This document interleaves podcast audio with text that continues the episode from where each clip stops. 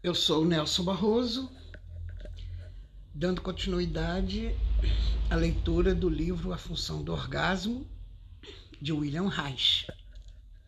Introdução.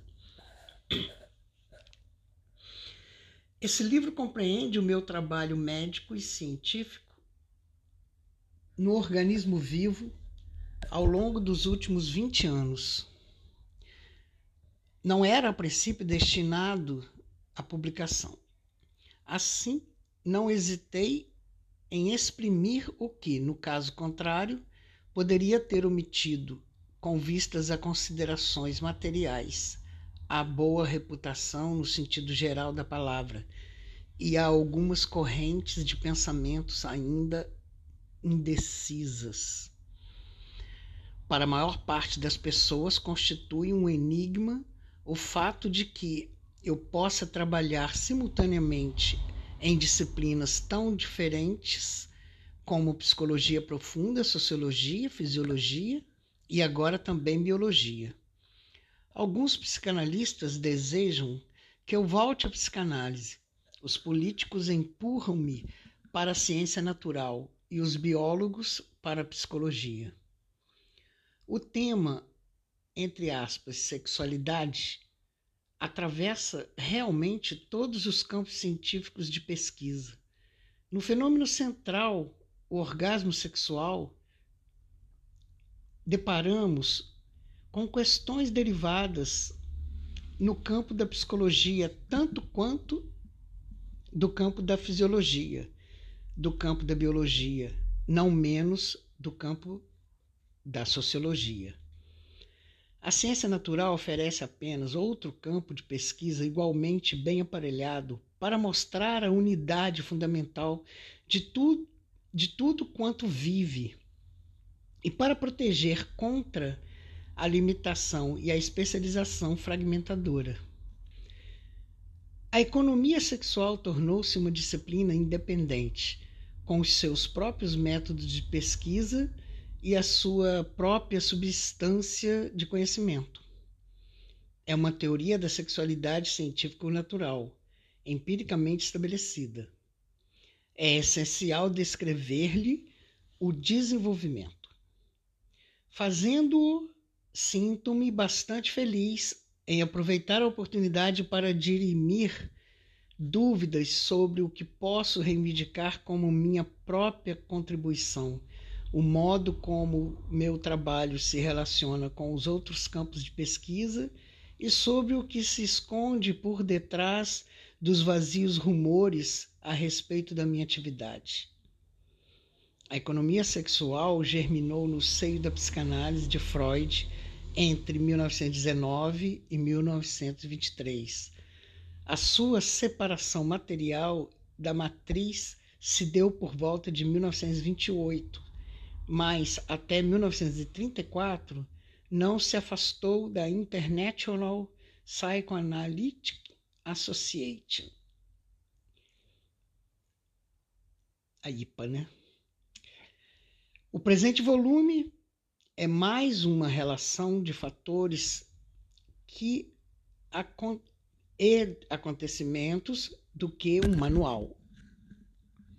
Uma apresentação sistemática da matéria não poderia mostrar ao leitor como, ao longo desses 20 anos, se sucederam problemas e soluções. Nada foi inventado, tudo deve a sua existência ao notável desenvolvimento da lógica científica. Não há falsa modéstia em dizer que me sinto meramente como um instrumento dessa lógica.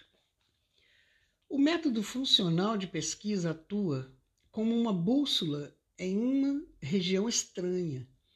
Não conheço nenhuma prova mais clara da validade da teoria da economia sexual do que a, a circunstância de que a aspas, potência orgástica, descoberta em 1922, elemento mais importante da economia sexual, levou à descoberta do reflexo orgástico, 1935, e da radiação orgonal, 1979. Essa lógica inerente ao desenvolvimento da economia sexual é o seu ponto de apoio em uma confusão de opiniões. É a sua cidadela na luta contra os mal entendidos e na solução de dúvidas graves em um momento em que a confusão ameaça abafar o pensamento claro. Há certas vantagens em escrever biografias científicas nos anos da juventude.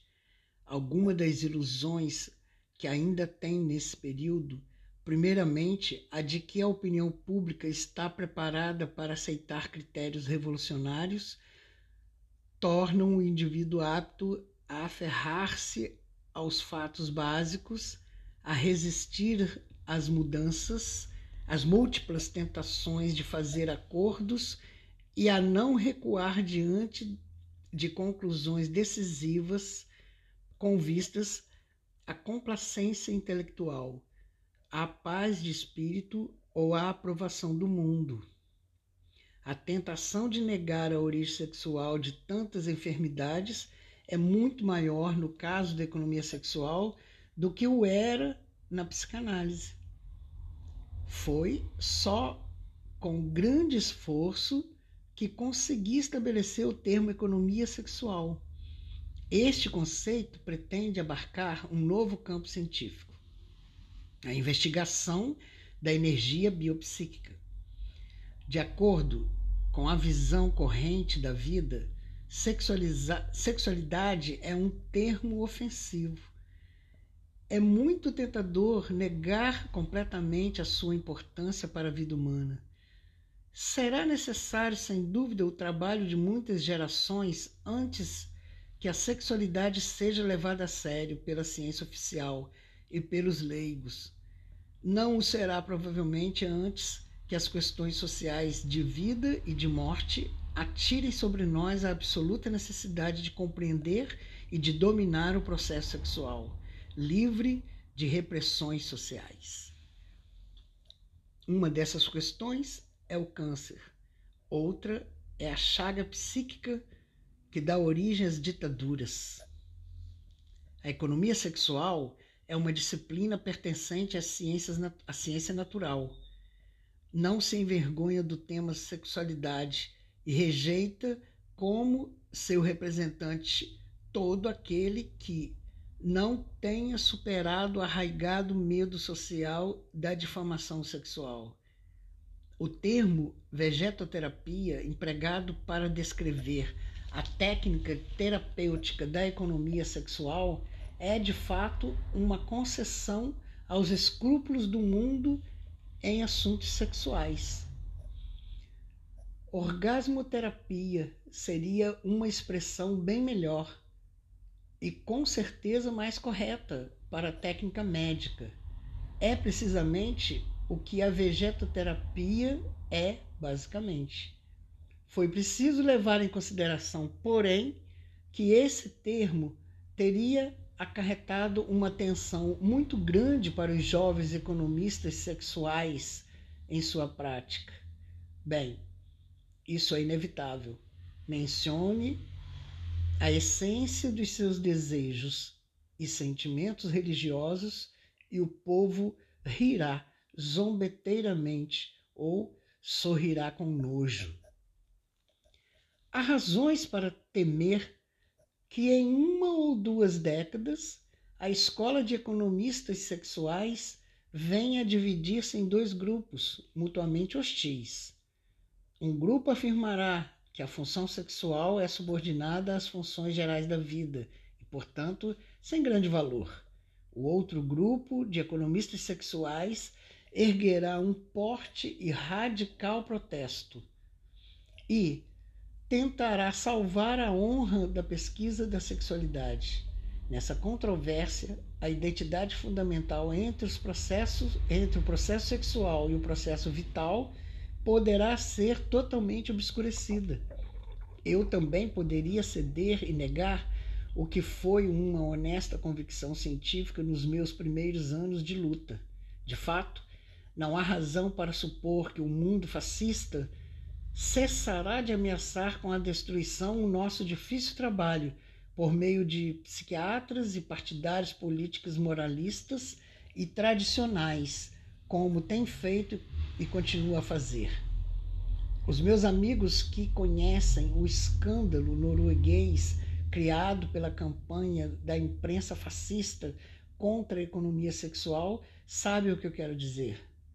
É imprescindível, portanto, estabelecer sem demora o que se entende por economia sexual, antes que eu mesmo comece a pensar diferentemente, sob a pressão de condições sociais obsoletas e impeça, com a minha autoridade, a procura da verdade por parte de futuros cientistas. A teoria da economia sexual e a sua investigação dos fenômenos da vida pode ser definida em poucas palavras. Vamos fazer uma pausa aqui e sigamos no próximo, no próximo episódio. Muito obrigado. Eu sou Nelson Barroso, psicanalista. Estou procedendo à leitura do livro A Função do Orgasmo, de William Reich, seguindo na introdução.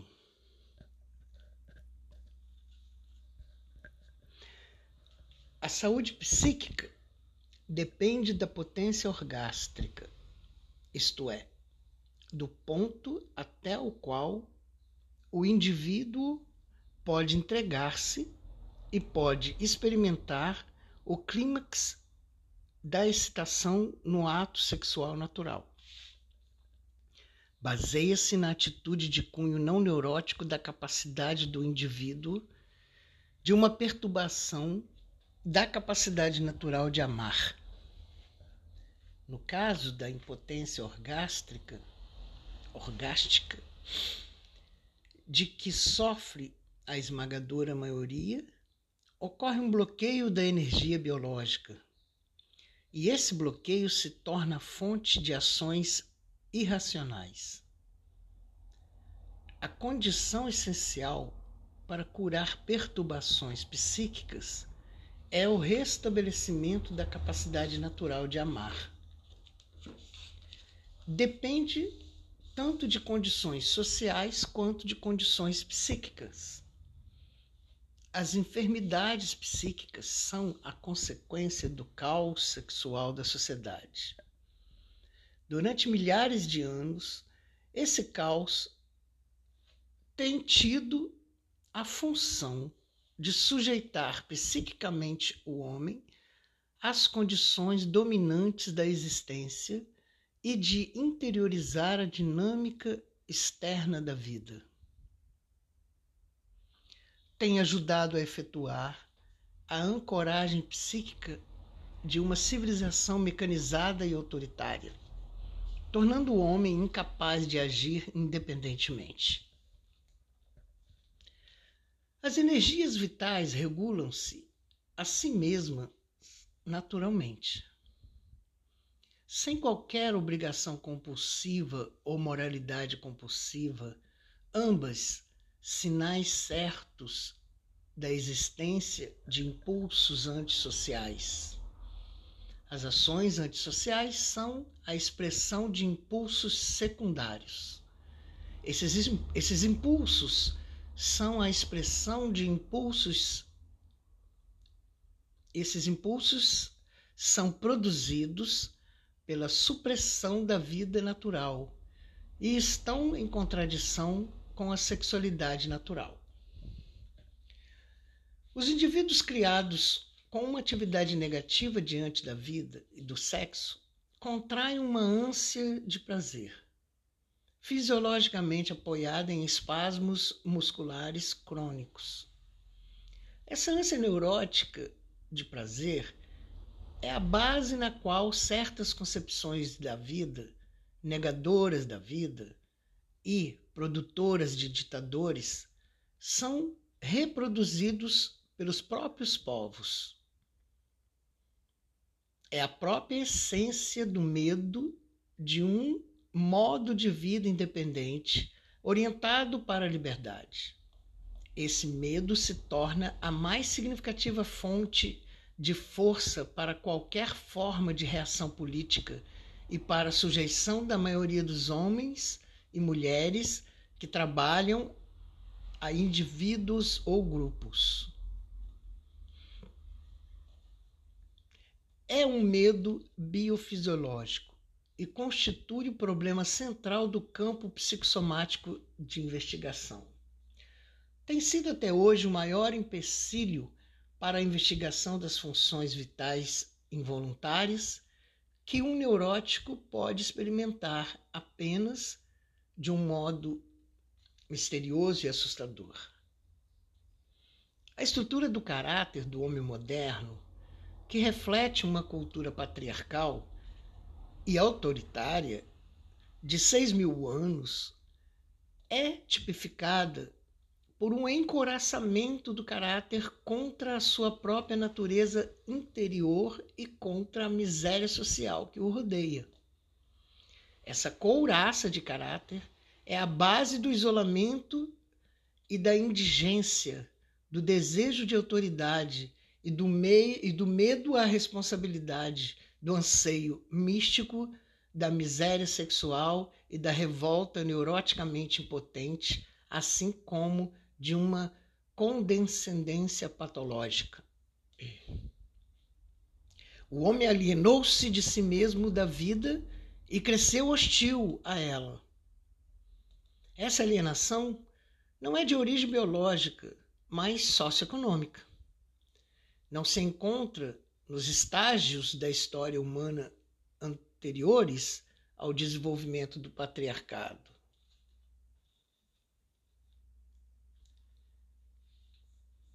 o Reich aqui ele está concluindo, né, fazendo essa associação de que o patriarcado deriva da contenção da vida sexual. Né?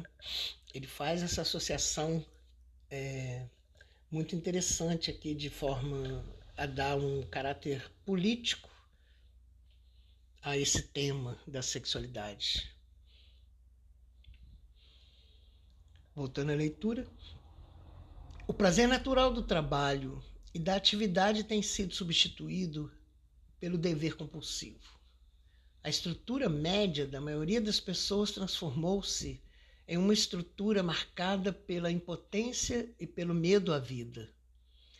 Essa estrutura distorcida não apenas constitui a base psicológica das ditaduras partidárias, torna-se possível a essas ditaduras o justificar-se evidenciando certas atitudes humanas como a irresponsabilidade e a infantilidade. A catástrofe internacional que estamos vivendo é a consequência última dessa alienação da vida. A formação das massas no sentido de serem cegamente obedientes à autoridade se deve não ao amor parental, mas à autoridade da família. A supressão da sexualidade nas crianças pequenas e nos adolescentes é a principal maneira de se conseguir essa obediência. Natureza e cultura, instinto e moralidade, sexualidade e realização tornam-se incompatíveis como resultado da cisão da, da estrutura humana a unidade e congruência de cultura e natureza, trabalho e amor, moralidade e sexualidade, desejada desde os tempos imemoriais, continuará a ser um sonho enquanto o homem continuar a condenar a exigência biológica da satisfação natural orgástica. A democracia verdadeira e a liberdade baseadas na consciência e responsabilidade estão também condenadas a permanecer como uma ilusão até que essa experiência seja satisfatória, satisfeita. Uma sugestão, uma sujeição sem remédio às condições sociais caóticas continuará a caracterizar a existência humana. Prevalecerá a destruição da vida pela educação coercitiva e pela guerra. No campo da psicoterapia, desenvolvi a técnica vegetoterápica de análise do caráter.